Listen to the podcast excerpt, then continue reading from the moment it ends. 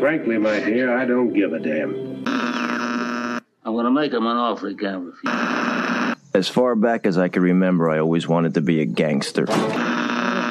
Don't you understand, George?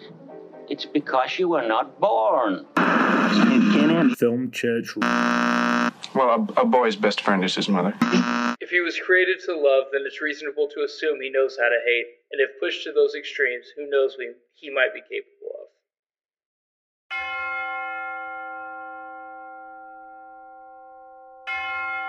Hello, and welcome to Film Church Radio, the podcast that treats cinema as a religion. It's Sunday. I'm Branden, I'm Lewis. and we're here to talk about movies. Each week, Lewis and I alternate picking a film for both of us to watch and discuss. Today, I picked the film Artificial Intelligence from 2001, directed by Steven Spielberg. Uh, this is kind of a coda episode to our, our leading on from our uh, Kubrick series because I didn't want it to end. and this is a film that Kubrick planned on making uh, for about like 20 years uh, before deciding that this would be better as a Steven Spielberg film. Uh, so his plan was to produce it and have Spielberg direct it, but sadly he passed away before it was made. Uh, but fortunately, Spielberg was able to make the film and incorporate all of Kubrick's research um, using his designs, his treatments, all of that good stuff. The film stars Haley Joel Osment, uh, Jude Law, Frances O'Connor, Sam Robards, William Hurt, and Jake Thomas. And guess what, Lewis? What's that, Brendan? Today we have a special guest. Our guest is a director, a filmmaker, a writer, a producer, and recently directed a film uh, with me in it uh, called Piece of Mind, uh, which will be available on YouTube soon. And as soon as it is, we will put it in the show notes below. Um, now, usually when we have a guest, we let the guest pick the film. But since the film that our guest directed deals with similar subject matter of AI, uh, I thought this would be a perfect episode to have him on. Um, so, without further ado, please give a warm welcome to Mr. Chance Smith from Inwood Park Productions. Welcome to the show. Hi, uh, well, uh, thanks for having me, y'all. Uh, I'm really excited to talk about AI. I have uh, a lot of opinions about this movie, so um, I'm excited just to get started with all of it. I'm excited to hear what your thoughts are because I'm not sure if you love it or hate it. I really don't know. We, I mean, we've we've only spent one day together shooting this film, so I really don't know. I'm Yeah, pretty uh, sure I know what Lewis thinks, but yeah, um, I'm I'm curious. So, uh, listeners, if you want to know what we're watching next week, you got to stay till the end of the episode when we announce it. Um, what else should listeners be doing, Lewis? Listeners should be doing a variety of things, Branden. Um, but we would like to say thank you for everyone who has been listening to the show and sending their love for it.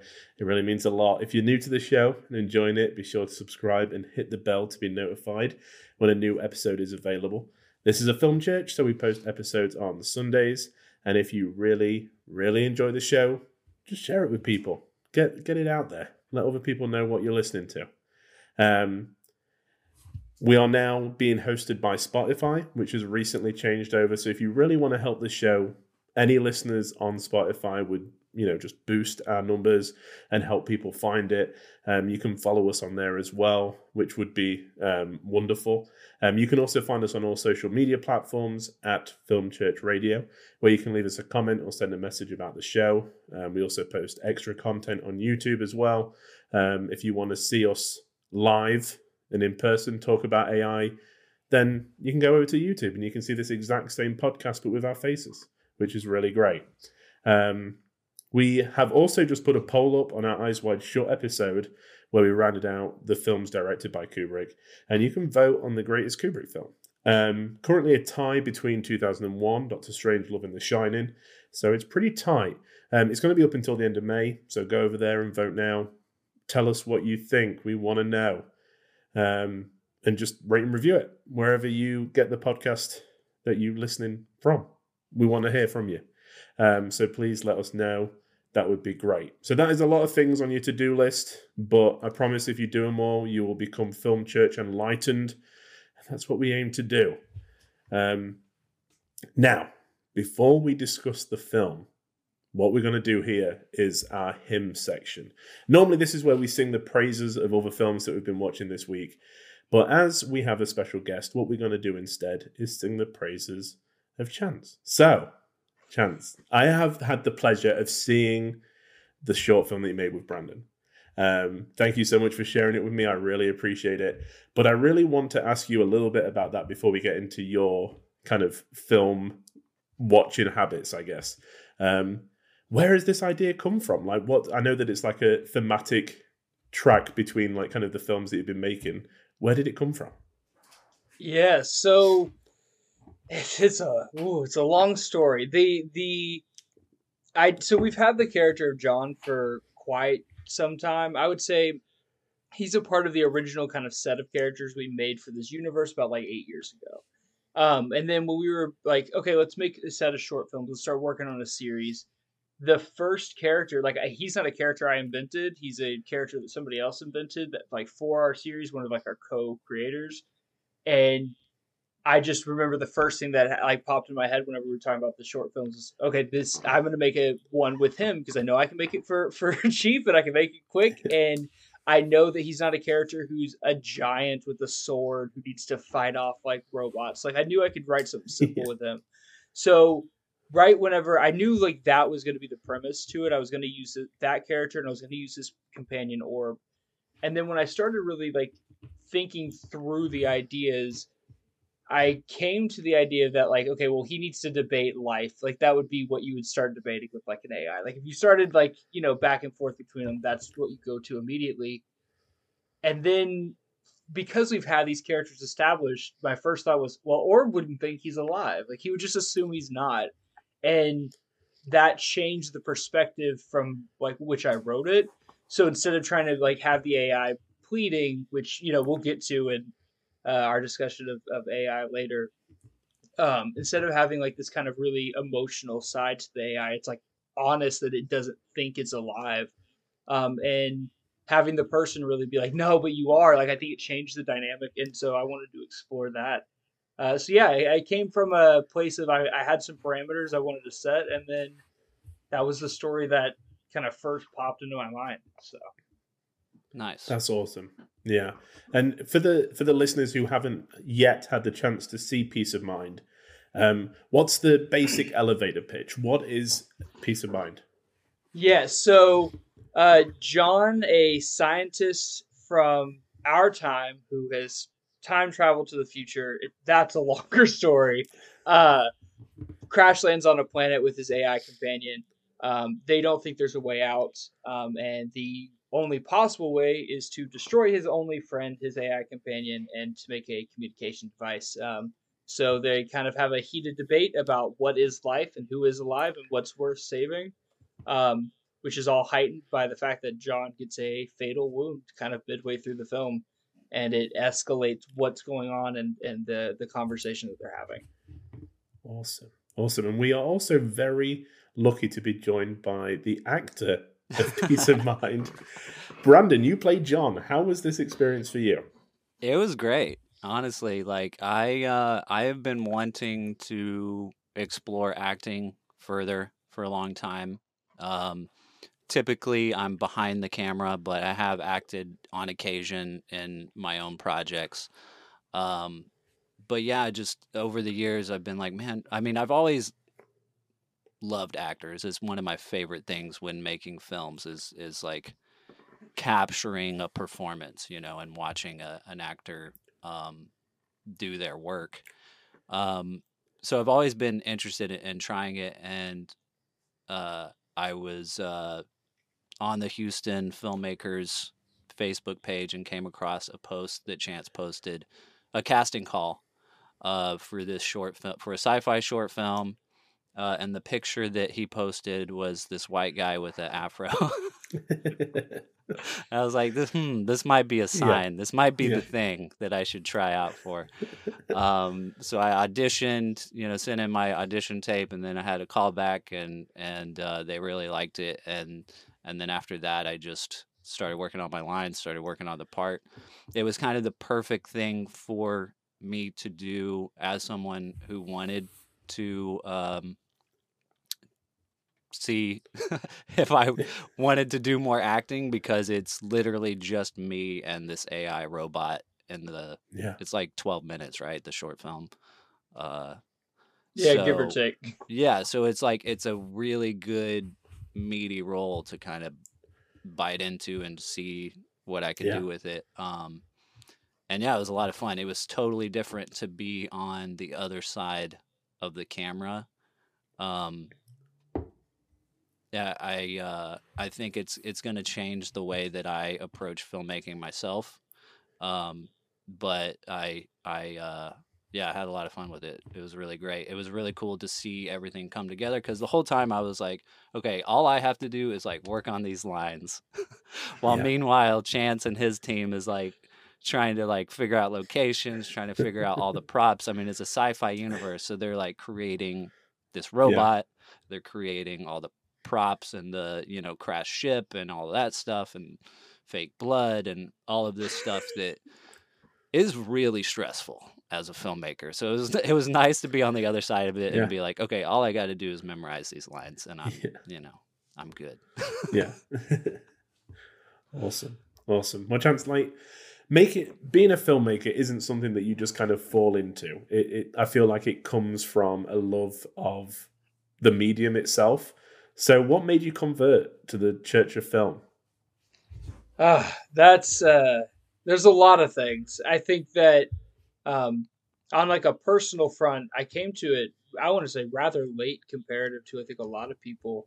Yeah. Um like you know, you watch films when you're a kid, but I think whenever like it came to what could I do this, I don't think I I don't think I made that honest uh, connection. I don't think I realized that I could do it until I saw it's gonna be the most cliche thing ever to say. Until I saw Clerks, I was like, ah, this is far, like this is too advanced for me. And then I saw Clerks, Pineapple Express, and like Harold and Kumar, and I was like, I could do that. Like that's not that that's not that hard.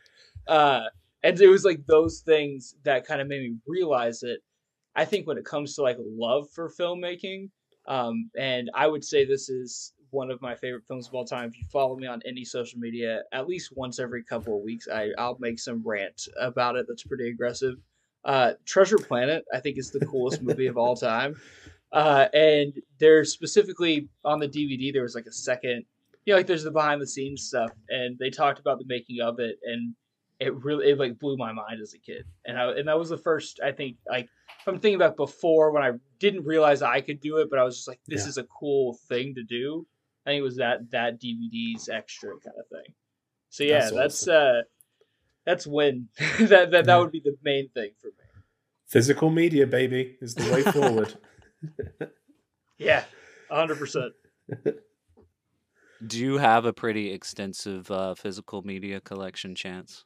I know, I know. I see you Uh, post on social media sometimes. You do like the VHS watches and stuff. Yeah, so I have behind me right now. I have a couple. Like I have my main TV right here, but I have like a small little. Uh, I don't know if you can see it. Like a little, A little Mac uh, screen over there that I've connected to a couple VHS players. I have a small connect a collection. I actually most of my ones from my childhood I like were given away in a garage sale kind of Mm. stuff. Yeah, So I uh, I've been collecting them since. So I've been kind of trying to find you know like my Mighty Morphin Power Rangers or stuff like that. That I'm just like I want to see this again.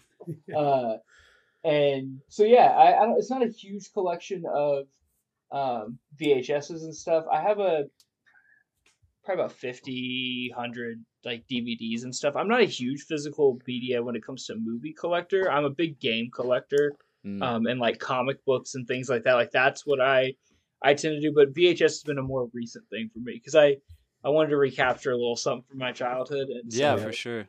you know that became a big part of it. Uh, Yeah. was VHS collecting. So Yeah, I'm really glad I, I held on to a lot of the VHSs I had from childhood, and and then recently started collecting even more. And like uh, when people give away stuff, I'm like, I will take all your VHSs, please, thank you. so now I have a pretty extensive VHS collection, um, as opposed to Lewis, who has a very extensive Criterion collection. uh, but I think we kind of rival each other with our uh, our diverse collections. Yeah. I think when it comes to the like the VHS stuff, what's interesting is a lot of people are getting, you know, obviously you're getting rid of their tapes right now, um, and that's where most of mine come from. So like it's like my grandfather's old tapes and stuff. That's what all the VHS theaters things have been. They've just been these like I don't know what it is. It's been worn off. They found them in like an attic, and so like there's no writing on it. So it's actually me just finding out what's on this tape. So like I found everything from like you know old beer commercials and stuff to like a tape of you know a uh, relative who who is no longer around, and I was just like, oh, I didn't know this existed. It was a cool. Um, I think it's a cool thing about like physical media, especially things like that are so random like this. That like you never know what you're gonna find in that group, and even if it is just like a old beer commercial, sometimes like those Yeah. just they're just killer. They're really good. Yeah. so, That's awesome. I'm I'm curious, like so, f- like you know, we have we're, our podcast is called Film Church Radio, and to us, the real film church is like going to the cinema. Like a cinema is like the real church, you know. Um, but I don't really know what your take is on that. Are you a person who is like a devout like you have to experience uh, certain movies in the cinema it's completely different or are you are you not that way I do think it's completely different. Yeah. but I think it's a I think it is a magical experience. I saw everything everywhere when it was in theaters, Mhm. and it was in a small like I was living up in Ithaca, New York. So it was like a small like independent theater. There's like two theaters in that whole building, um, and so it was a really intimate like experience, and it was wonderful, and I loved every part of it. But I'm a movie talker. I know it's like a super controversial thing, but I like to like yell when stuff's going on. Like it's a big way I experience and kind of you know uh, live through the movies. Um, so I like to watch things at home. I actually really liked when Warner Brothers was dropping all their stuff on HBO. Um, because I could watch King Kong versus Godzilla, something that I I don't really want to spend the money all the time to go to the theater to watch it, but I do love those movies and I really do want to watch them. So it's a, you know, to me like I would rather see some things there. I think the pricing's a big issue for me all the time. Yeah. It's going always feels like it's a uh, such a hassle. But then there's things that like um, I would never have wanted to experience everything everywhere for the first time, like at my house. Like it would have been that would have been a weird experience, and I don't know if I would have liked the movie quite as much. And like they're reshowing uh, one of my favorite Star Wars movies, Episode Six, is coming back to theaters i- into this month, uh, and like I'll I'll probably try and go catch that because you know I've never seen it, so it seems like an experience that'd be worthwhile. So I think it's I, I like the theater, but I'm a I'm a talker, so I'll just like yell Yeah. throughout it, and I want to be able to get up and use my phone and be like, "Hold on, I gotta go to the bathroom. Give me two seconds." And like, I like all the the luxury of of watching films at home. Yeah Um, and I also put a lot of like effort. Like I have a projector and all this kind of stuff, so I like I brought the theater to my house as much as possible. yeah yeah i feel like you know shouting in a during a movie like if you're shouting with the movie that's different from just like randomly having a conversation and being distracted and like not paying attention to it you know because like fair. I enjoy like I'm not a big shouter in movies, but I enjoy going to a theater like a packed theater where people are you know they can't help themselves. They're like they're having an experience while watching it because then Yeah. you're having that experience with them. It is like a religious experience to like be in a packed theater where everyone is just like screaming at the movie. There's nothing else like it. One of my favorite experiences ever in a cinema was because someone shouted at the screen. Um, have you all seen Hereditary? Yeah. So I have not, but I know enough. yeah, there's a there's a minor spoiler coming up, but it's towards the end when like Toni Collette's on the ceiling and it like pans out and you kind of you don't see her at first, and then like I don't know how the camera does it, but then all of a sudden you're kind of aware of her, and there's a guy in front of me that just shouted "Nope," and then stood up and walked out. just didn't come back. He was just, yeah, it was like, no, I'm done. This is too much. That's funny because that's kind of towards the end of the movie. It's like you spent Yeah. all that time, like that's the part that you're like, okay, I'm done. yeah, yeah, this is too much. Um, so go ahead. yeah, what film would you bring to like? Normally, we would have you kind of bring a film for us to all watch and discuss, and you know, um, it's doing a little bit differently this time. But if you know you were to return, what film would you think that you would bring with you for us to watch? I've already mentioned it. I think that I would bring Treasure Treasure, Planet? Planet. Yeah, Yeah. like without a doubt. I think that that's the movie that I know everybody's seen it, but you know, I'll put. I actually people are kind of upset with how much I enjoy it just because it's on all the time, or it's like there, and it's like always like, yes, we get it. So it, it would be that if I was to bring like just any movie.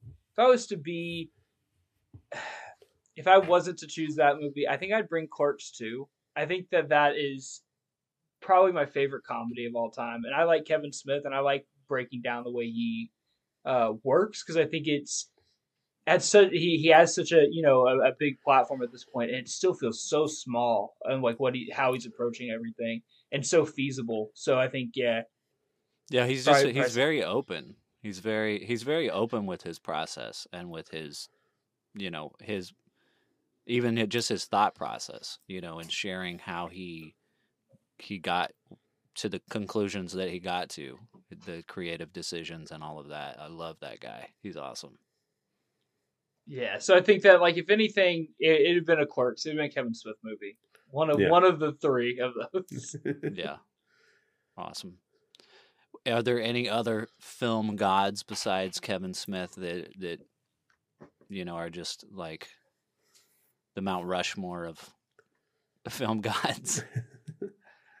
I know it's like I know it, everybody says it. I know it's cliche, but like I I think denying that he is actively or it, it has been one of the greatest directors. It, it, like I think Tarantino deserves the spot on that list. Like there's just no uh, there's no way around it. Even if I don't always think that he is I think some of his comments are stupid. I think that like sometimes he just he's just not always in the right, but but if you just like just his films in and of themselves are so good that it's undeniable.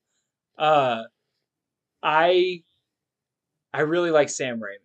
I think that like that's another thing when I look back on like Army of Darkness played a really big role and Mhm. the way that I uh if if y'all I Live is up the other short film that we did for Tales of Jovia um and there's an explosion in it at one point and we just throw blood on them and I was like screw it like like you know I and that was a very like it was my inner Sam Sam Raimi coming out so uh yeah uh, I don't know I'm I'm I'm trying to avoid another one without like it with without a ton of blood in their things, but I can't think of anything. so yeah, I mean, uh, I love Sam Raimi too, dude. Like you gotta you gotta lean into what you love when you're a filmmaker, you know. And yeah, that that is a great part in Live. I love that part. yeah. It was just like we all were having so much fun that day. We are like, okay, let's just do it. Like it's gonna be gross. It's good, but you know, I don't know. It was it, it, was enjoyable for me, and I I quite enjoy things like that. So yeah, Sam Yeah. Raimi, Tarantino, people like that. That's awesome. So, Tales of Jovia.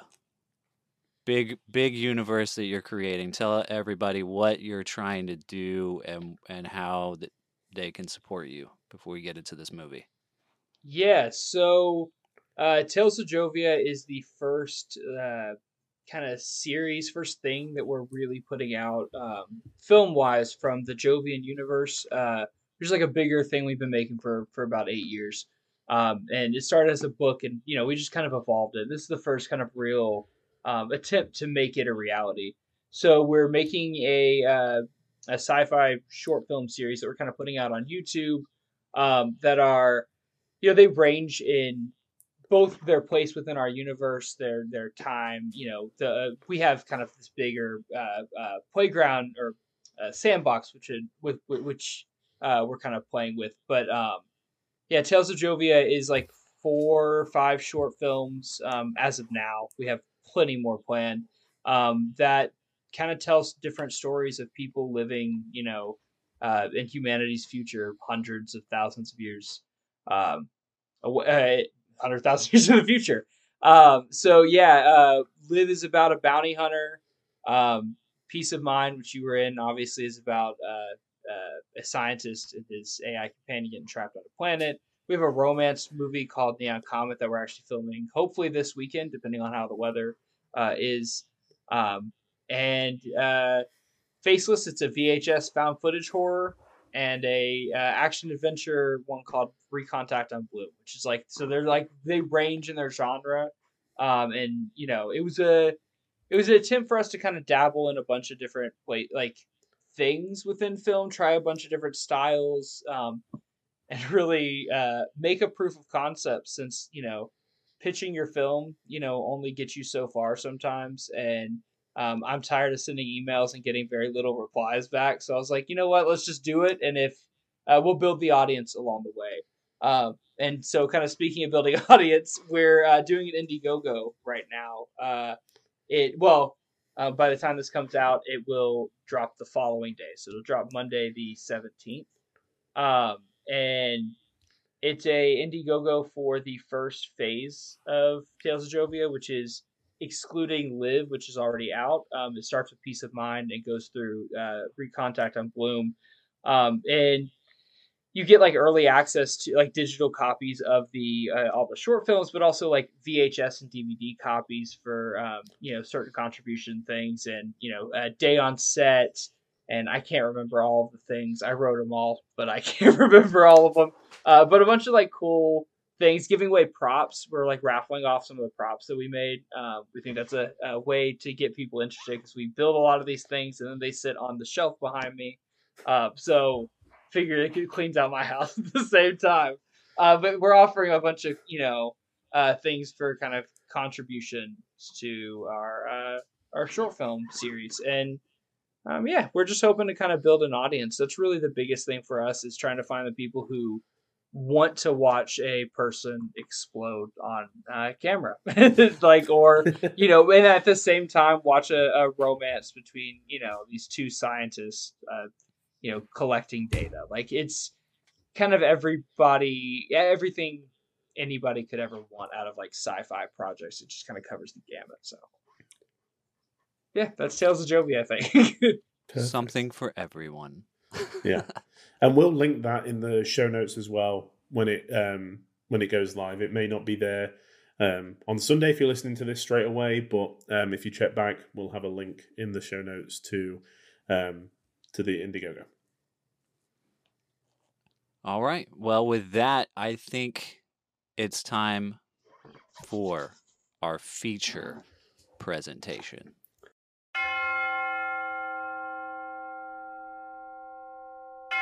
AI, Artificial Intelligence, from 2001. David is 11 years old.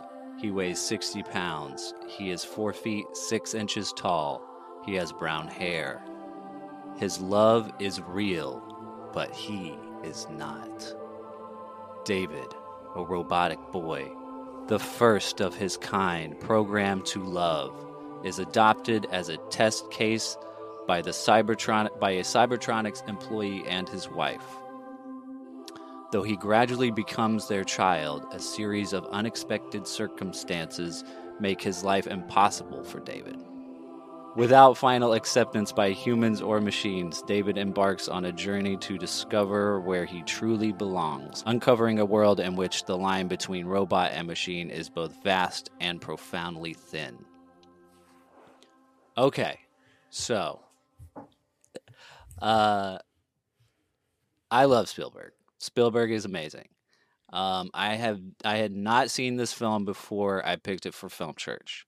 Um, and also, we just got done with our Stanley Kubrick series. So we went through all of Kubrick's work, starting with the crappy documentaries that nobody has seen, going all the way to Eyes Wide Shut. And and then this film is something that he planned on making and then and decided Spielberg should direct it. Um, and I I feel like I was a I was just the perfect audience for this movie. I was going to be a sucker for it. I had no idea what to expect. I was absolutely blown away. This movie broke me. Like this is this might be my favorite my favorite Spielberg film as well as one of the greatest films ever made. Holy smokes! Wow. What? uh it's amazing. It is absolutely amazing. Uh who agrees with me? Anybody? Anybody? I am not. I don't think I'm too far away from you. I. I mean, okay. um, just when you said it was your favorite Spielberg, Jurassic Park came roaring into my head, and I was like, "That's a high bar." If we're talking best Spielberg, that is, you know, top tier filmmaking.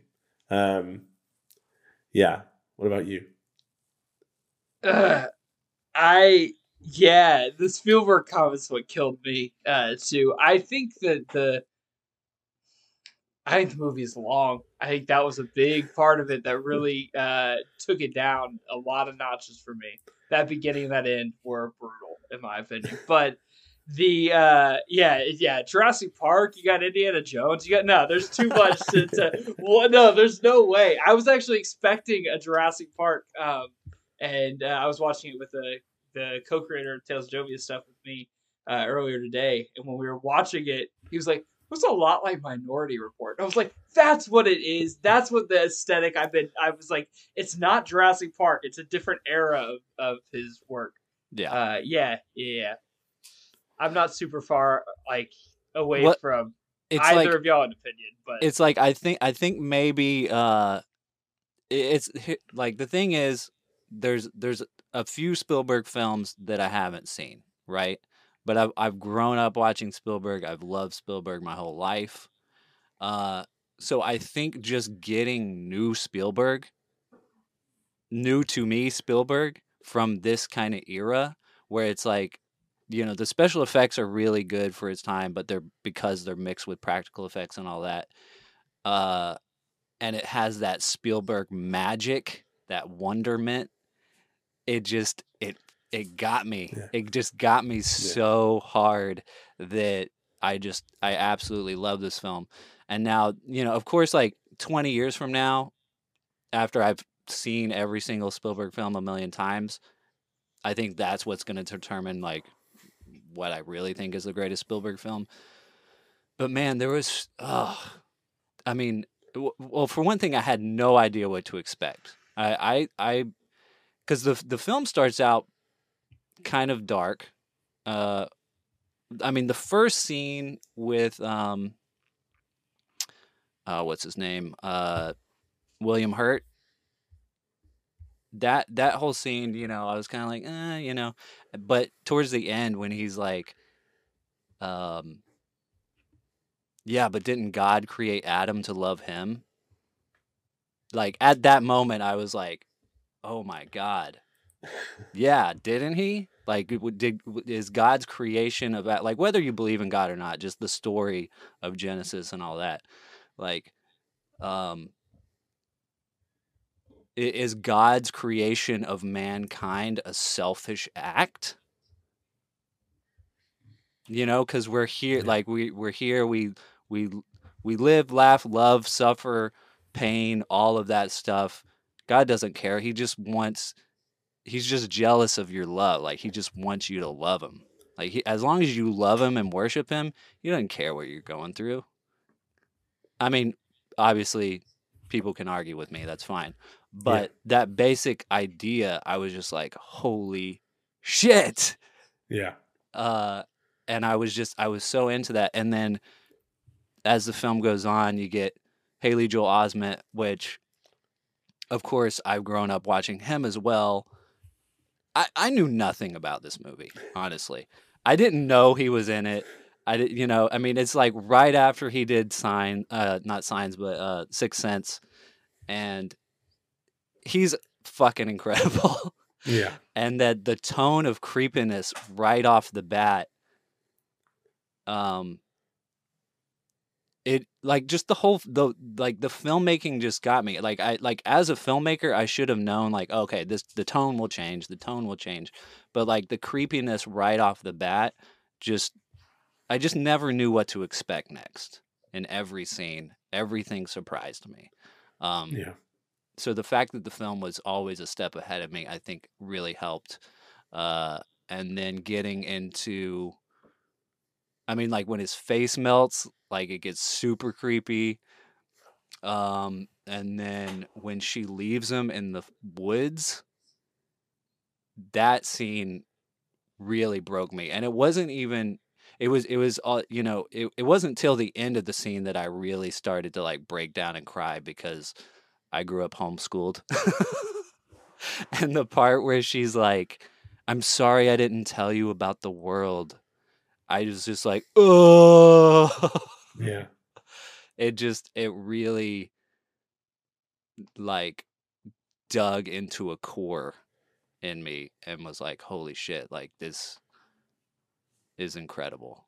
Uh, Yeah. and then it immediately cuts to jude law who is also freaking amazing sorry uh, sorry listeners that it's just me on this podcast now talking about this movie but it immediately cuts to Jude Law, and I was like, did he grow up? Like, do these robots grow up? Because you don't get back to Haley Joel Osment for a while, and so I, I, I thought maybe that was him for for a little bit until you finally get back to to uh, little David.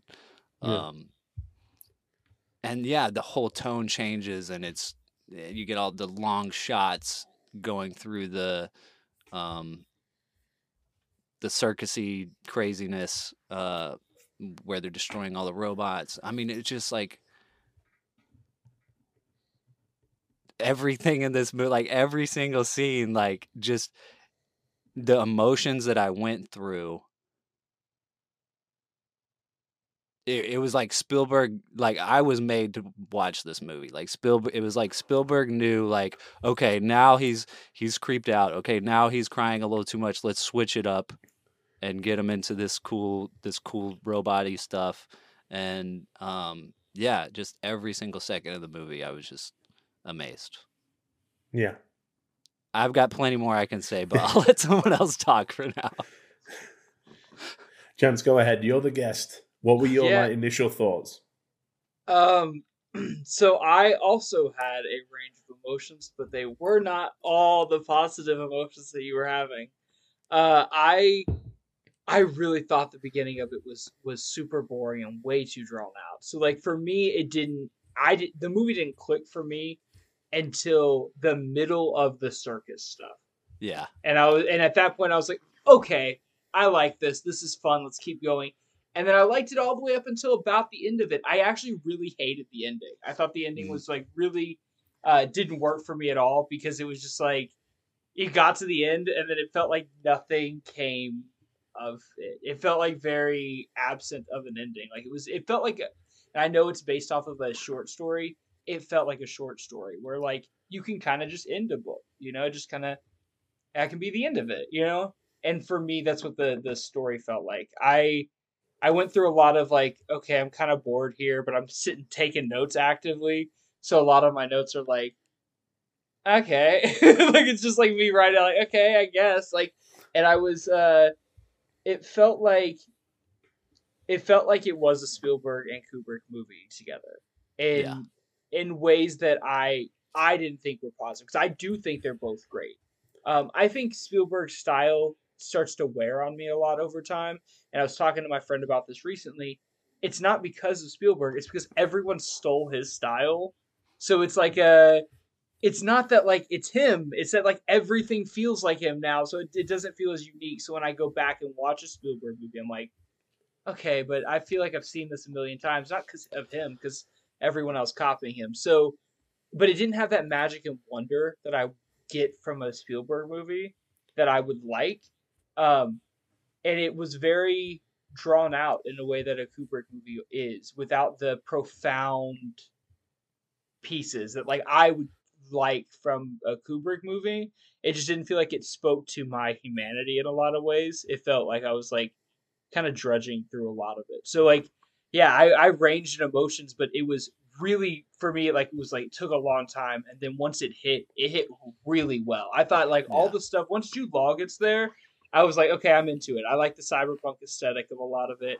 I think like the idea of like killing the the robots to maintain superiority quote unquote during that you know uh the you know the time that they have like humanity has left i think is a uh, it's an interesting concept. And i think that that's what really got me is like the concepts are really good. And like Mhm. once they started hitting in full i enjoyed it. But it was uh, uh it's also an issue i have with things like like uh, oblivion where it takes a little too long in my opinion to get to the point and then once it gets to the point i'm like this is what we should have been doing why are we here for for the whole movie Yeah. um, so yeah, that's why it just, um, I but I think like Haley Joel uh, Joel Osment was fantastic. I think that like it was a performance where I was like, you know, even like as a kid, this kid is just like killing it. Like Sixth Sense is good, but this felt like a like a true performance of a lifetime for like a kid. You know, especially when he plays this other version later on, where it's like the and you can see like because I didn't it didn't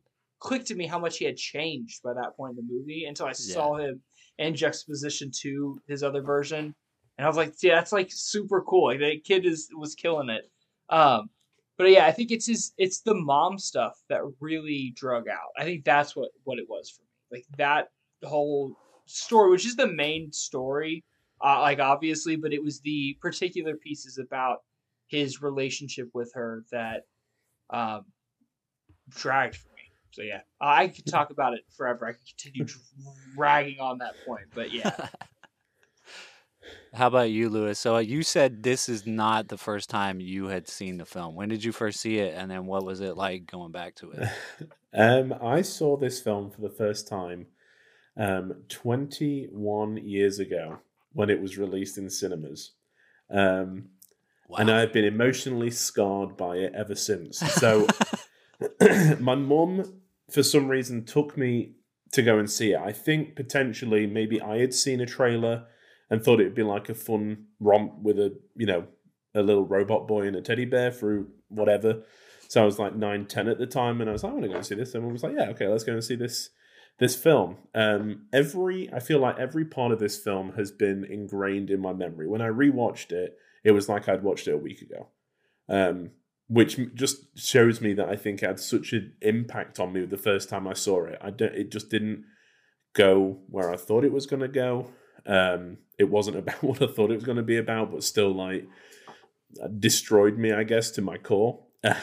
um, I can remember like we talked about Teddy for a lot of the you know the car ride home, just because I don't think I want to talk about anything other than the the cuddly soft bear that was like his best friend. Um, so it kind of it was a like a a deep breath moment when I put the disc in. I was like, okay, here we go. I'm not sure what this is going to unlock in terms of memories, but I'm ready to do it. Um, and it, it's just heartbreaking. I mean, Kubrick, the reason he passed it over to Spielberg after developing it for so long was he said that he didn't think he could give it the heart that Spielberg could. Um, Yeah. Which I agree with. I think Kubrick's a very cold director. I mean, I don't think there's many act, like many characters that you're drawn in with. They're all kind of anti-heroes, and this, I think, David would have been too creepy. I don't think he would have had the same warmth. Um, so I think that decision is right, but oh my gosh, it's just heartbreaking every Yeah. Moment. yeah, I, I I tried to rewatch it. The I watched it last week, and then I tried to rewatch it Saturday night, and I I was like, I can't I can't do it right now. I was like, No. this is a deeply sad movie. I mean, Yeah. to to me, it was just deeply deeply sad. Um, and uh, what's interesting, I think, like you said, Kubrick was like this. This needs that Spielberg flair. Like it Yeah. needs that Spielberg kind of love to it and magic. Um, but what's interesting is I like I read that Spielberg is the one that kind of added that whole middle sequence with Gigolo Joe and all the machines like finding their parts and the the whole machines getting um, abused and torn apart and you know for the entertainment of people. Um, I, I'm not sure if that's true or not. It was like in in someone's comment, I think on Letterboxd, someone's review. But it kind of makes sense that like I mean Spielberg and Kubrick were friends, right? They they had gotten to know each other for over 20 years at that Yeah. point. And I think Spielberg knew, and they had already been collaborating on it before Kubrick passed away, right? So he knew what Kubrick was going for and what he was trying to do. And Spielberg wrote the screenplay, but it's based on a 90 page treatment that Kubrick had developed, you know? So, like, I mean, that's basically a screenplay, right? Yeah. But I think Spielberg is enough of a genius and had enough sensibility to add in darker Kubrick elements to it to kind of pay respect to what Kubrick was going for, but still have that Spielberg flair.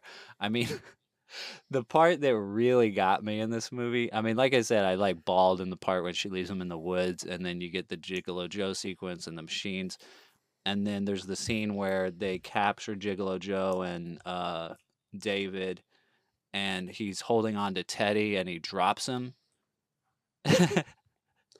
and I'm, I'm like, I was like devastated at that point. But then you get the shot of Teddy like running, Yeah.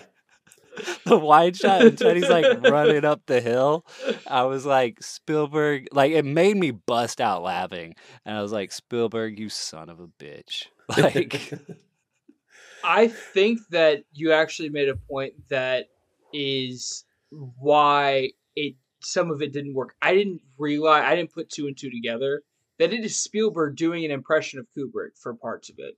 yeah. And that's why the those parts and I'm like, it feels like it should be more Kubrick in it, and it should Mm. feels like it should be more Spielberg in it.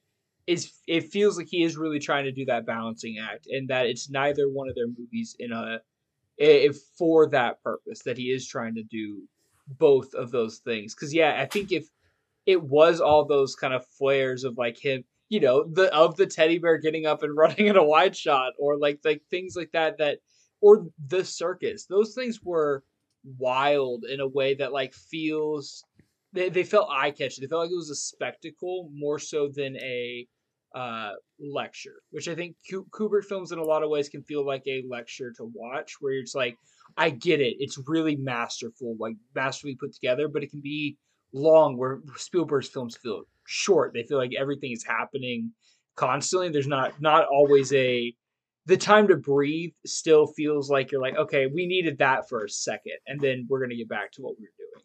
Um, Yeah. And this feels like it took a lot of pauses that that um, felt like a Kubrick film, and I, I didn't put two and two together. That yeah, it's it's Spielberg doing an impression of him, yeah. uh, which for that it, it's it's remarkable. Like for those things that he is doing, and he's really trying to attempt it.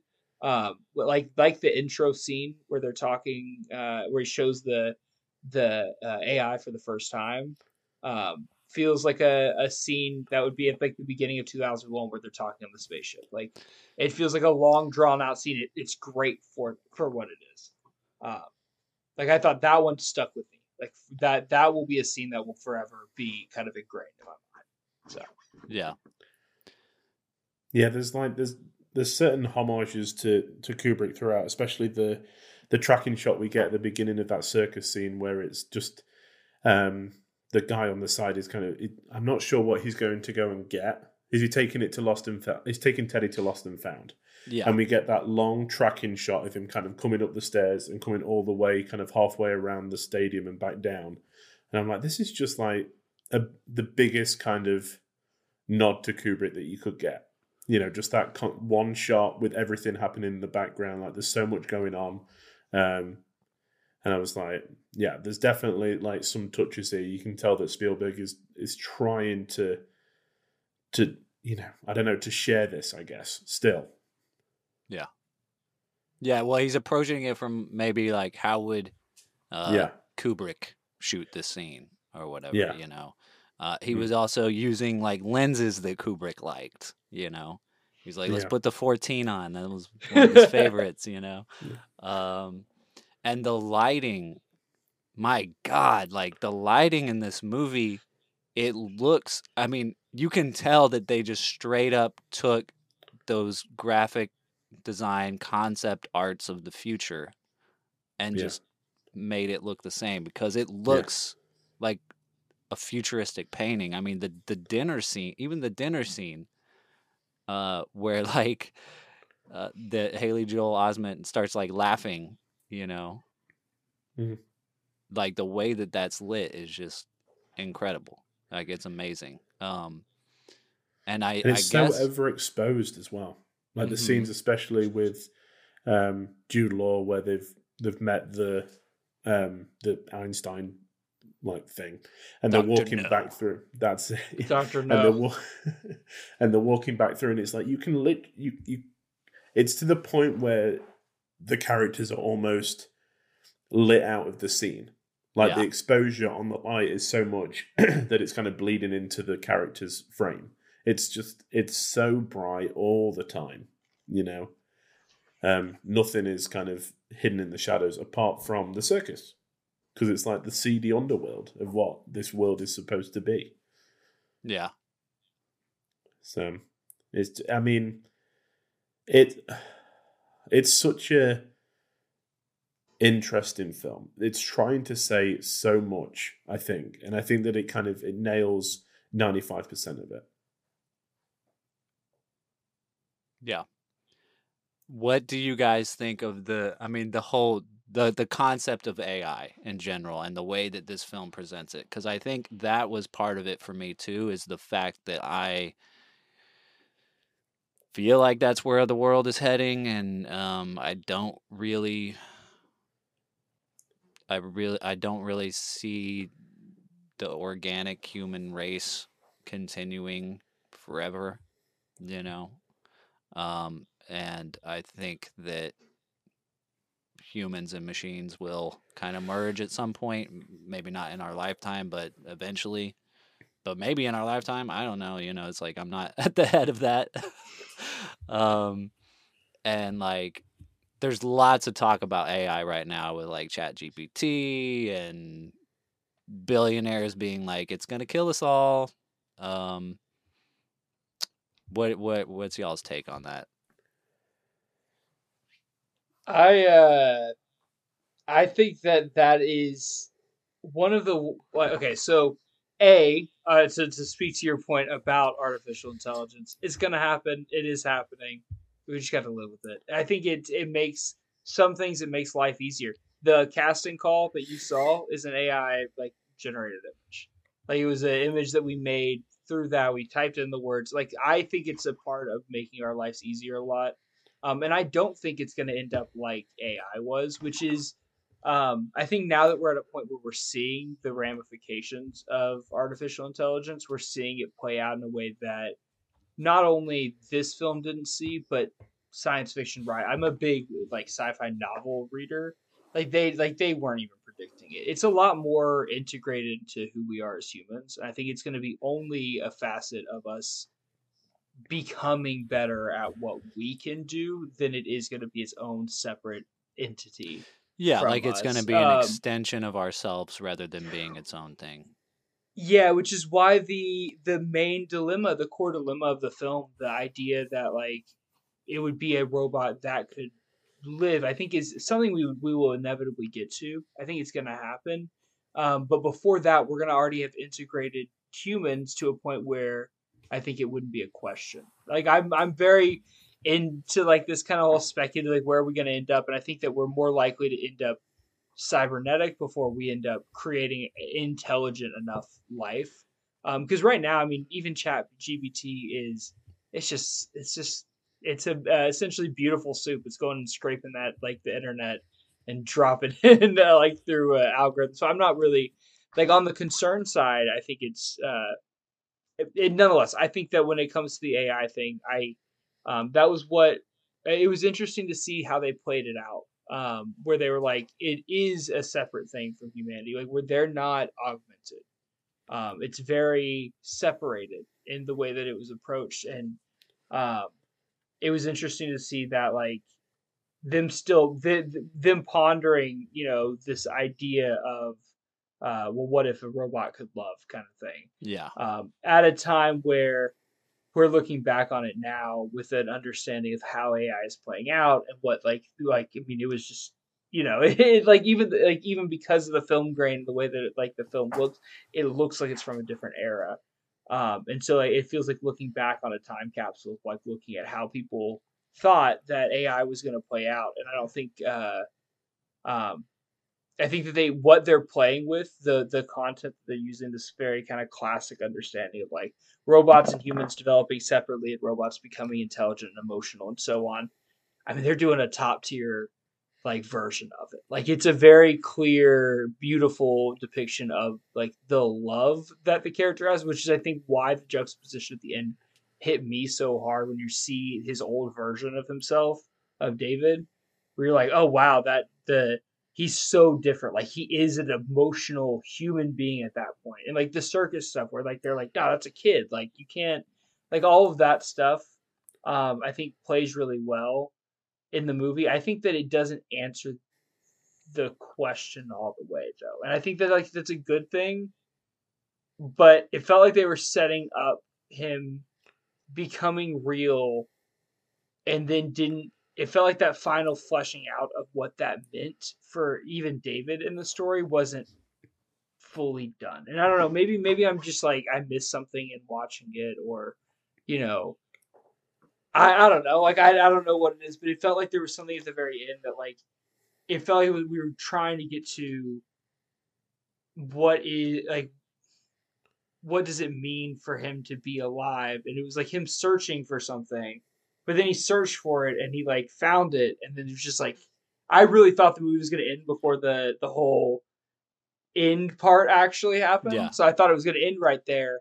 And so for me like especially at that point i was like i didn't really do nothing happened here. Like it felt like the movie just ended. And even at the end i was like yeah but i felt like a copped out like added on ending where he gets what he wants at the end. Um, but didn't really tell me anything about like AI and like his perception on the world and what really it did mean to him. Um, outside of the fact that he did love somebody, but I feel like that was we knew that within the first ten minutes of the movie that he like how he felt about her, or at least you know first ten minutes of him being in that interaction space because obviously he's a robot for the first Yeah. like 15 20 uh, so, yeah i don't know maybe i missed something at the very end but that it felt like it didn't answer the question i wanted to answer and maybe that's what i was going into it incorrectly for. I was like i wanted to answer this question about what they proposed you know which is like what it means to him, for him to be alive or you know get him to that point. Um and yeah it felt like it just kind of drolled off at the end so. I have thoughts, but first, Lewis. Yeah, I mean, I think um, that especially the first half of the film, it just positions it as the humans are seeing what they want to see. You know, with the whole, um, you know, if he's if he's this nice, you know, if he can be this good, he can also be bad. And it's like throughout, we just see David just wanting to. He's just been imprinted on. He's just doing what he's programmed to do, which is to love and, and be loved in return. Um, but the the adults see it as like, you know, he's he's corrupted by um, the other boy. He's kind of the the dad is kind of naysaying his decision, you know, and that what's and that's what ultimately leads leads him to being um, deposited um, in the way that he is. Um, it's just, I think that it says a lot about human nature and also just, you know, sometimes, yeah, like he just, it, it takes like aliens to give him what he wants. You know, that's the, that's the point. It's, it, he can't get what he needs from the human race as an, as an AI. It's not gonna, he's too far past us to be, you know, fulfilled by the human race. That is beautiful, A. And B, that I think is the issue. That I think is where all my issues for the movie stem from. Is my want for them to speak on what artificial intelligence means, opposed to the way humanity interacts with it. Um, and that you're right. The movie was far more about the way that the, the humanity interacted with it. And now the way even after you said it, it reframed. Like I all the scenes re-clicked in my head, and I went, God damn, that is right. that is like that. That is what that I was searching for an answer they weren't trying, or, or like for an answer they weren't trying to give me. They were trying to give me an answer about humanity, and I was looking for an answer about AI. Uh, wow, that changed my whole perspective. On, I feel like it's done really, really. I feel like it's done really well though, because I don't think Spielberg is like we we're not presented with an AI that is being useful in terms of like that the humans on the other side would see useful. You know, we see Jude Law's character kind of being a gigolo and stuff like that. Um, but throughout all the AI that we come in contact with, people are either like they want to destroy them and track them down, or trying to kind of push them away. Like even with Teddy, they're like, "Oh, he's outdated," and I'm like, "Teddy is the coolest thing, you little brat." Like, Teddy is so take rad. Teddy everywhere. Yeah, he's the best. he was the best. I have a note. Teddy is so good. He's my favorite part of the movie. He's the best. He's the best. He's just there.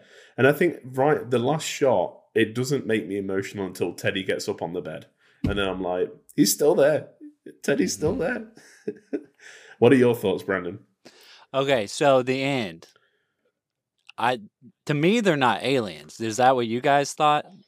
I get why you thought that. You thought Because they look like aliens, but is that what y'all that's how y'all interpreted it, I assume. Mhm.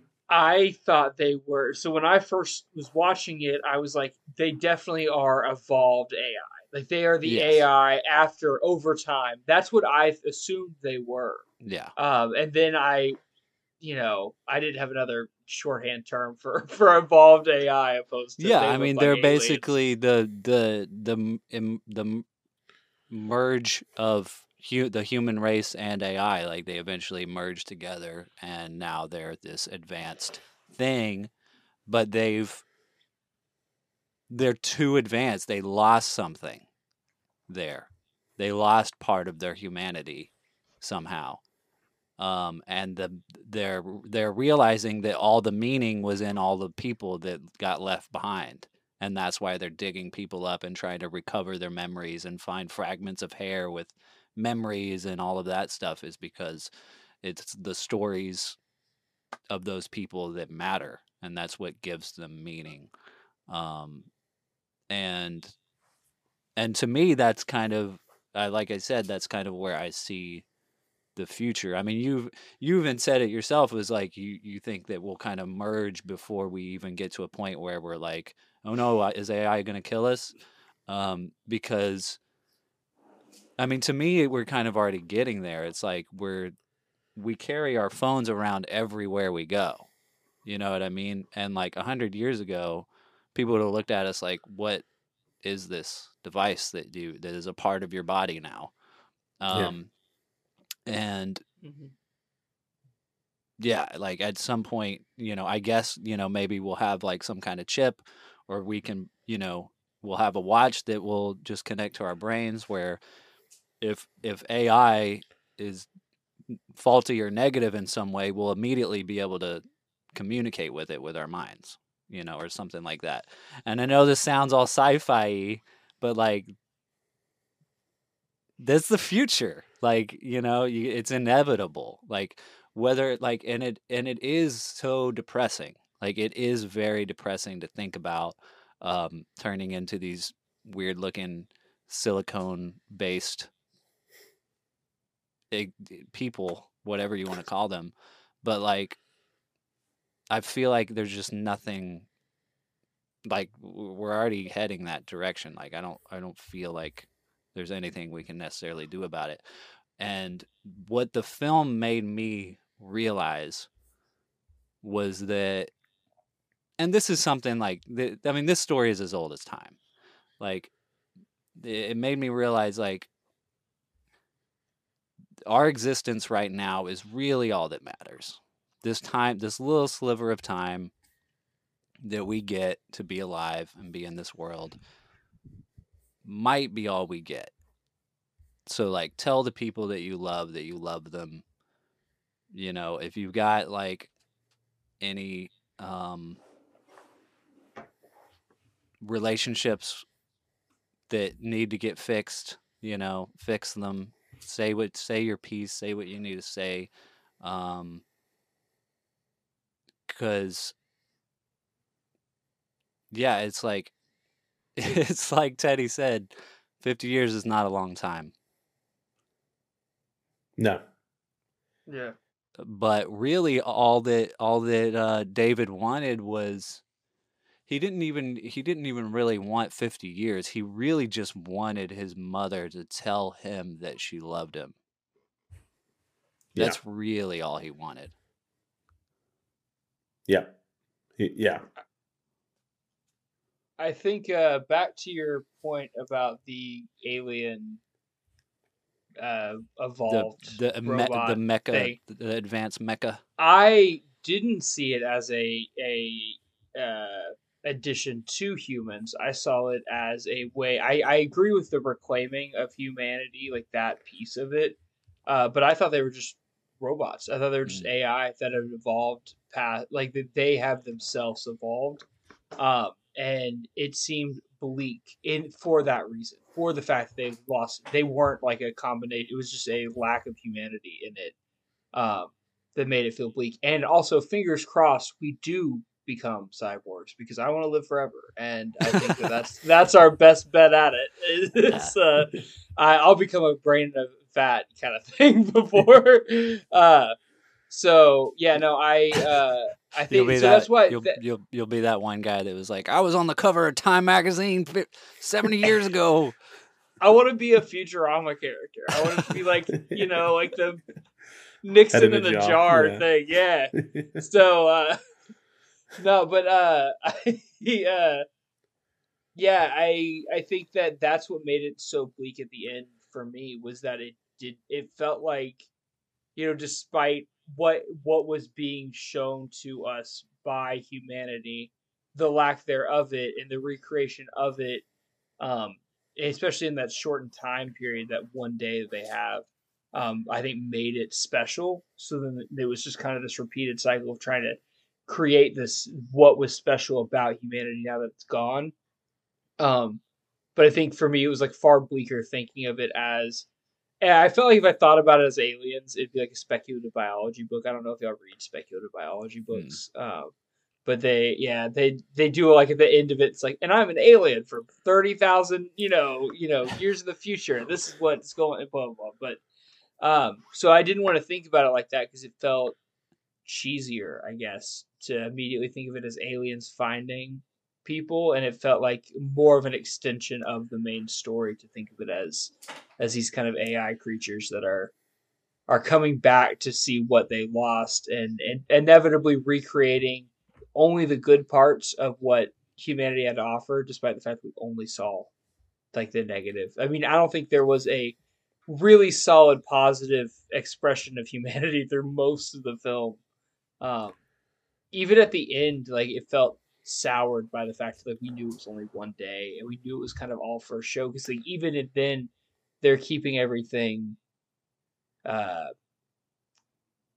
sterile for people. Like when they're like you know you don't tell them you know all of that Yeah. stuff. It's it's today kind of stuff like just making it, it felt like they were dealing with somebody who was having like um some kind of of like mental deterioration where you're just trying to keep them when they're lucid keep them lucid for that bit um and that it, so it felt even tainted at the end with like what they're trying to gain of humanity. It's just these little brief happy moments when you know if it was created in totality who's to say how they would react to the the creatures that are now there and and hyper evolved also i don't know if y'all read saga but the face i don't know if y'all read comics at all but the face robot things reminded me of a character uh from there who has a tv face who Oh, nice. um, shows he shows all his emotions on his face. So i was like oh shit that's that looks like that.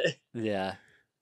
It, that that- does that does sorry that that does put it in a, a different perspective for me because I I think you're right that like when you really look at the human the the different human characters that are presented they're not great. No they're really not Uh, they're all pretty horrible. That Yeah. that changes my perspective a lot. I have to rewatch it now. Yeah, I think that definitely does change, you know, uh, my perspective a little bit. I think that I just bring my baggage with Spielberg.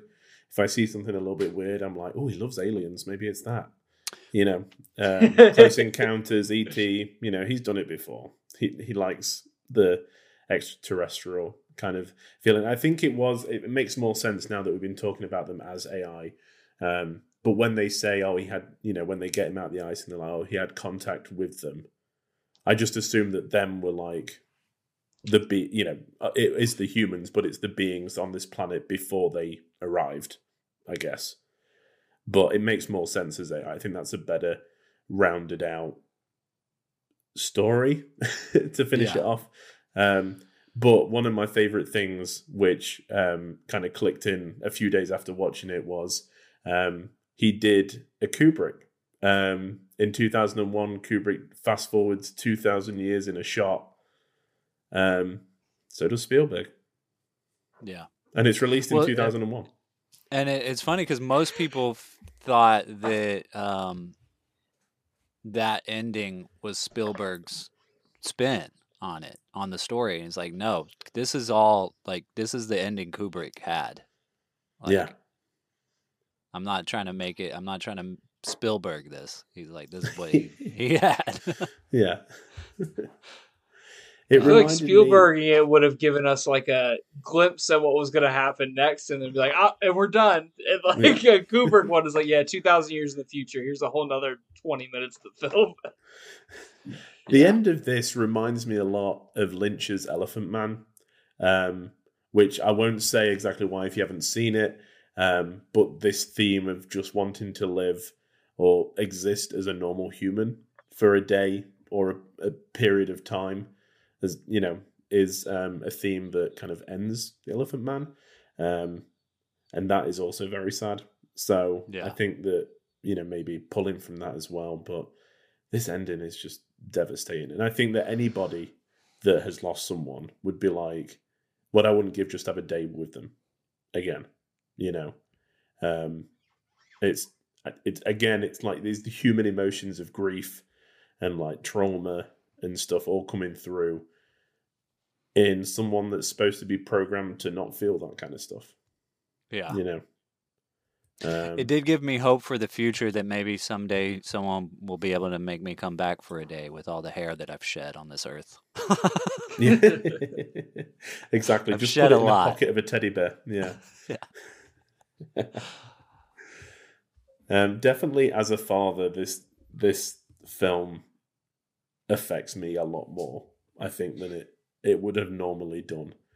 Um, just the themes of kind of giving up a, a child, and like I know firsthand, you know that what love from a child feels like and if you know i i know that it's a robot and you, you know there's not that you know through birth and everything but it's still you know the feelings that knowing the feelings that the child must go through when abandoned is just is heartbreaking yeah.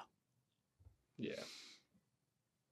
but that's what spielberg's doing he's messing with our emotional strings he's pulling Yeah. on them so I think Yeah. uh, another reason that this film is so high for me is the fact that Robin Williams has a cameo. I'm Yeah. like just one of the greatest of all time. yeah So just- I looked at the cast before I started watching because I was like, I got to see who's all in it. Like I knew Haley Joel Joel Osment was in it, but I was like, I don't know anybody else, and that was one of the first people who popped up, and I was like excited. I was waiting for that, and then it just wasn't him actually Yeah. there, and I was like, oh, I'm slightly disappointed now. like I was Yeah. expecting this big. Um, have y'all seen Valerian, the that sci-fi movie?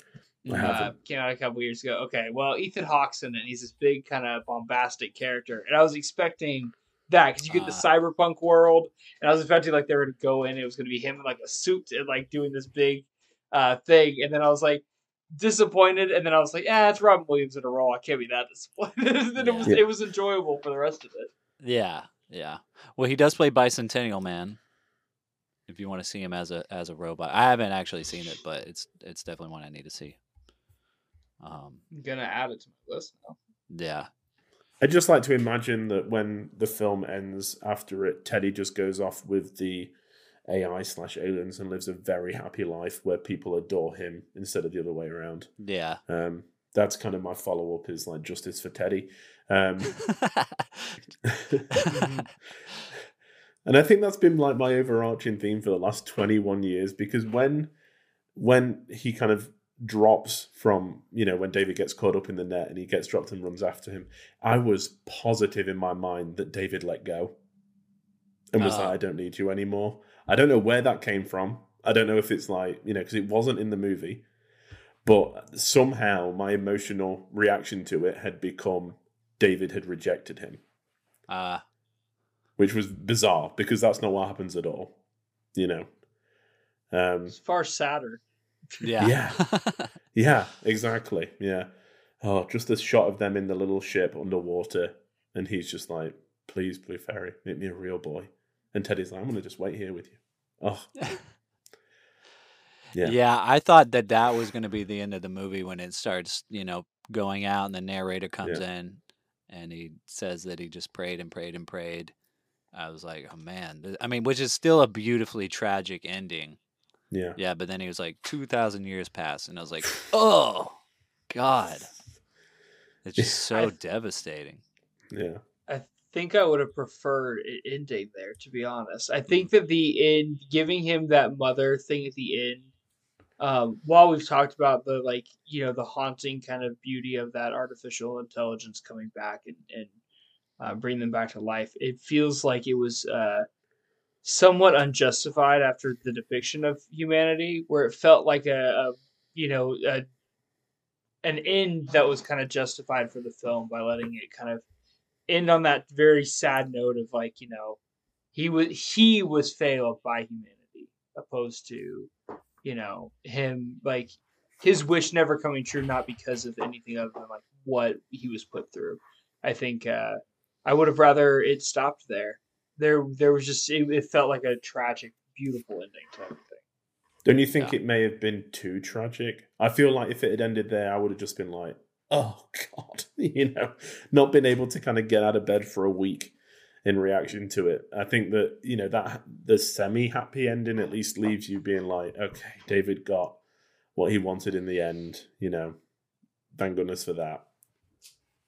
I feel like it. I didn't gain a lot from the ending. That was the. That's the the thing for me. So like, if I would have gained a ton from that ending, I would have been like, Mm. yeah, it needed to happen. But I don't know. The there's something that is just tragic about the movie in the end, anyways. Like it is. It is Yeah. very sad, and I felt like uh, it could have ended on that note and been been just a sad ending to a movie. I I think some movies need that. We we we tend to filmmakers tend to, to to do that a lot where they're like okay now let's give it a little bit of a bow at the end to make it feel a little better um and some things like this could have actually probably it would have been terror it would have been heart wrenching if that was the Yeah. end it would have been heart wrenching but it might have like i would love to see a version of it where it does stop there where credits roll right there and see how i feel about you know the movie Yeah. afterwards and see if it really changes my depiction Yeah, I mean, to me, if it had ended right there, I, I feel like it would have been saying something about um, just believing in uh, things that aren't real, like kind of saying Mm. something about religion, or you know, because it's like he prayed and prayed and prayed, and he just forever, all That's for all point. time, you know, and his prayers never Yeah. came true. Um, it's a good point yeah.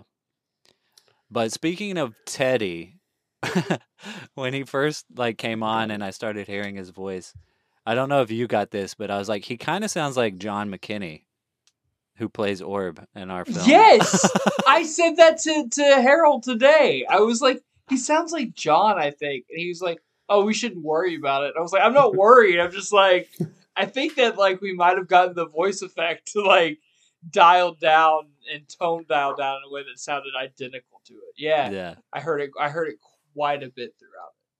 I thought I think it's cool. You know, he's Yeah, he's I'll got just- just like that perfect AI voice. I'll say it's a homage to, to AI. To Teddy. Uh, there actually was one more thing I wanted to note. Uh, there, and it's the dumbest thing, but I figured it's the only chance I'm ever going to get to talk about this movie. So uh, Jude Law does the spin when he leaves the the circus. I don't know if y'all you know. Okay, so you know like how when everything ends at the circus, they kind of leave just together, and it doesn't really have a like the humans fight are fighting the circus and they're leaving. When they're leaving, they separate hands right at the little turnstile at the the front, and Jude Law does this spin like an unneeded, unnecessary twirl through the turnstile, and it was so funny to me watching it. Like it felt like just uh I don't know if y'all watched Boba Fett, but they did a spin in it and he shoots and he like it's unnecessary Yeah. spins, and it really got me because like I'm just watching them like rapidly leave the circus. It's like everything's going haywire. The Jude Law's like ah spins needed for this turnstile, and he's not spinning with the turnstile. It's like the opposite direction. It's a really weird thing, but Yeah. I had to note it because it just made me laugh so hard. Like, well, I I had to pause the movie and rewind it and just uh, like rewatch it to make sure I saw that properly. Um, because I was just I was laughing so hard throughout. Um, That's great. I'm gonna Not- have to not go the back whole and look for movie. that. Yeah. I'm gonna have to go back and look for that because I absolutely love Jude Law in this movie. He is so He's great. Yeah. good. I mean, I think this is maybe the best, his best role, Yeah. hands down. He's so good. That's all. He is good. Yeah. yeah, and he no, he's fantastic. he does play it with that kind of manic, like I don't know, carefree energy that you would expect from a from a gigolo robot. You know, he's always just kind of like you know cracking jokes and kind of being a bit like a bit like slimy. You know, when he's going about things, I think it's a really, um, really good performance. Definitely. Um, yeah, because he's like a cool robot, like the way that he, Yeah. wa- like when he's walking through the woods, and he Yeah. does his whole like neck snap thing to turn on the Yeah. radio. It's just Yeah. so smooth. It is. Um, my fav- my last bit of trivia that I really like is that there's another connection between Kubrick and Spielberg. Um, when um, Kubrick was developing this, and he kind of um, were looking for people to cast, he cast um, Joseph Mazzello as uh, David, who was Tim in Jurassic Park. Um, and there was a lot of interviews around the time of him saying, you know, yep, my whole schedule has been opened up for this Kubrick film about artificial intelligence. I'm ready to do it. Um, and it just never came to be. So it could have been a little bit different. He could have been our David. Yeah, that's interesting. I, I Yeah. feel like he would have been too old by then. I mean, this was being developed before Eyes Wide Shut, which was 1999. So probably, I mean, that was being It might have developed what, for like three, four years. So like 94, 95, which was a couple of years Well, after Jurassic Park.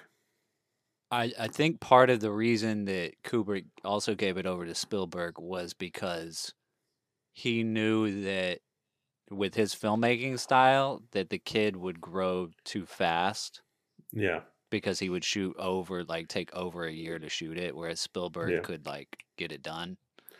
Yeah. He was also would worried about like up- techno- technology, uh, technological advances as well. He didn't think that there were that it would be suitable for how he wanted it to look,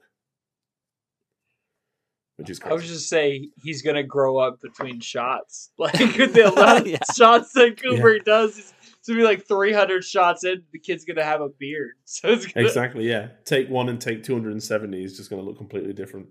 yeah. It's actually Uh, wild. I, I never. Uh, I'm glad that it it went to to Spielberg specifically for the casting purposes. I think that this is that he is the perfect person to play David.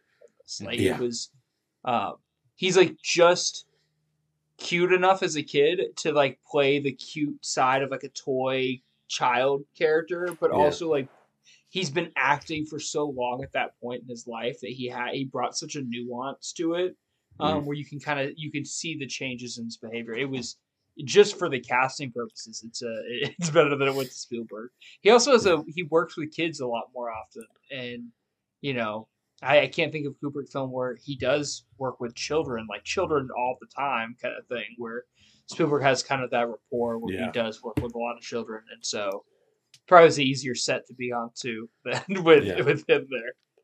And also, it's a good sell for the audience. You know, Haley Joel Osment. You know, he is.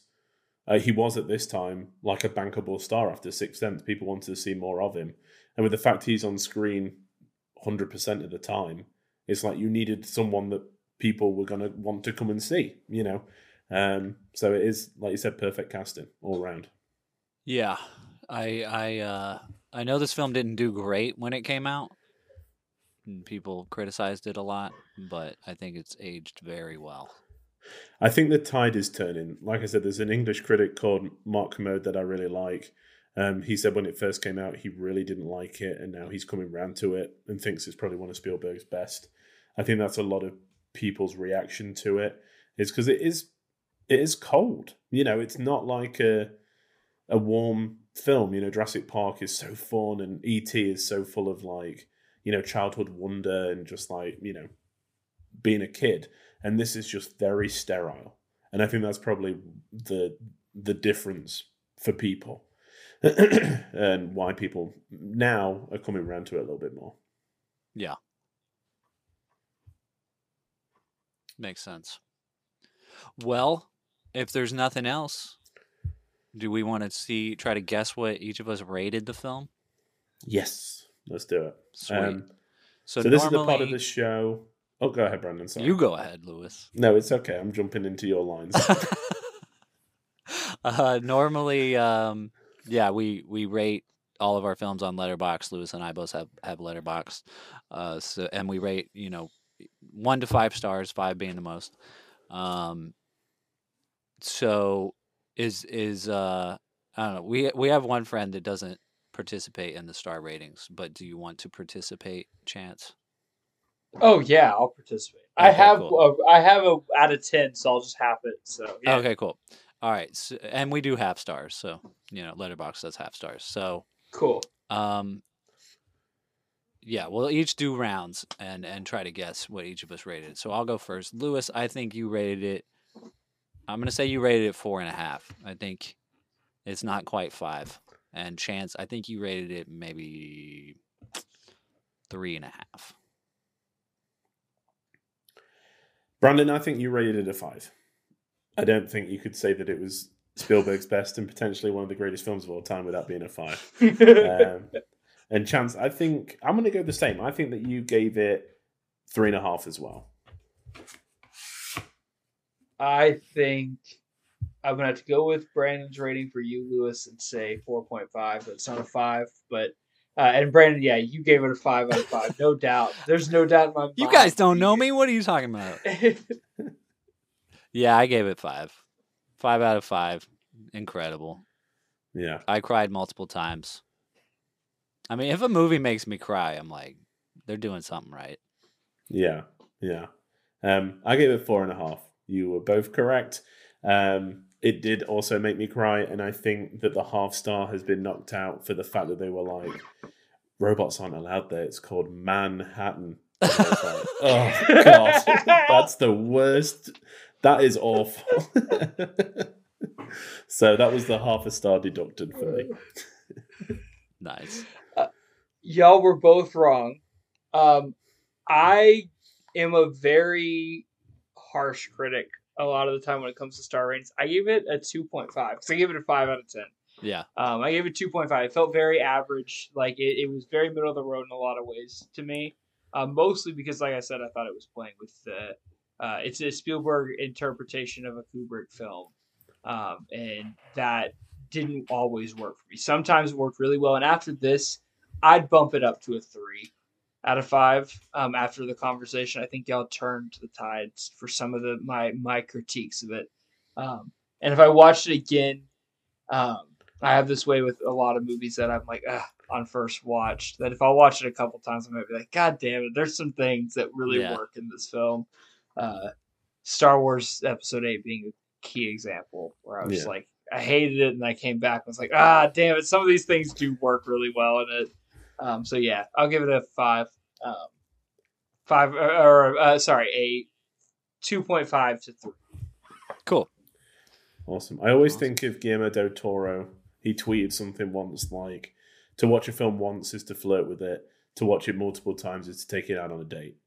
And I was like, yes, that is perfect. That makes so much sense to me now. Like, that's why I always try to watch films multiple times. Um, well, what the heck? Now that this Kubrick series is Yeah. officially done and in the grave, what are we watching next week? Uh, yeah, it's not anything Kubrick related, unfortunately, um, but it is something that we've kind of um, already semi talked about. I guess it. We're gonna go back, Branden, and we are gonna finish Joanna Hogg's souvenir trilogy. We're gonna watch The Eternal Daughter. from Yes, 2022. I'm excited for this. So, I've been- I've, I've already ready. seen it. Yeah, but we've just. Uh, hey, we're gonna finish out the series. I want to talk to you about it. yeah, I'm excited for that. Um, well, that'll be next Sunday, everybody. Uh, and with that, I think we've come to the end of the show. And you can, of course, find us on all social media platforms at Film Church Radio. Lewis and I are both on Letterboxd. I am at Selmanscope and Lewis is at Walker Lewis 3007. There you can keep up with what we've been watching, what we rate things, all of that good stuff, um, and see you know reviews that we leave on there. You can leave us a rating and review on all our podcast platforms, all of our social medias. Uh, engage in this conversation of um, religiously cinematic cinema. That's a weird way to say it. um, and of course, thank you, Chance, for being here. Awesome to have you. We'll have to have you back in the future. Um, you can find him on all social media at Inwood Park Productions. Uh, be sure to check the show notes for our film Piece of Mind coming out soon, and also for the Indiegogo link in the show notes below. Um, but yeah, we'll see you next Sunday for more Film Church. The only thing left to say is She will make you a real boy, for I will make her a real woman, and all will be right with the world because you held my hand and saved my brain, so that once again my customers may ask for me by name, Gigolo Joe, what do you know? Why do you do that? That's just what he does. Amen. Amen. Amen.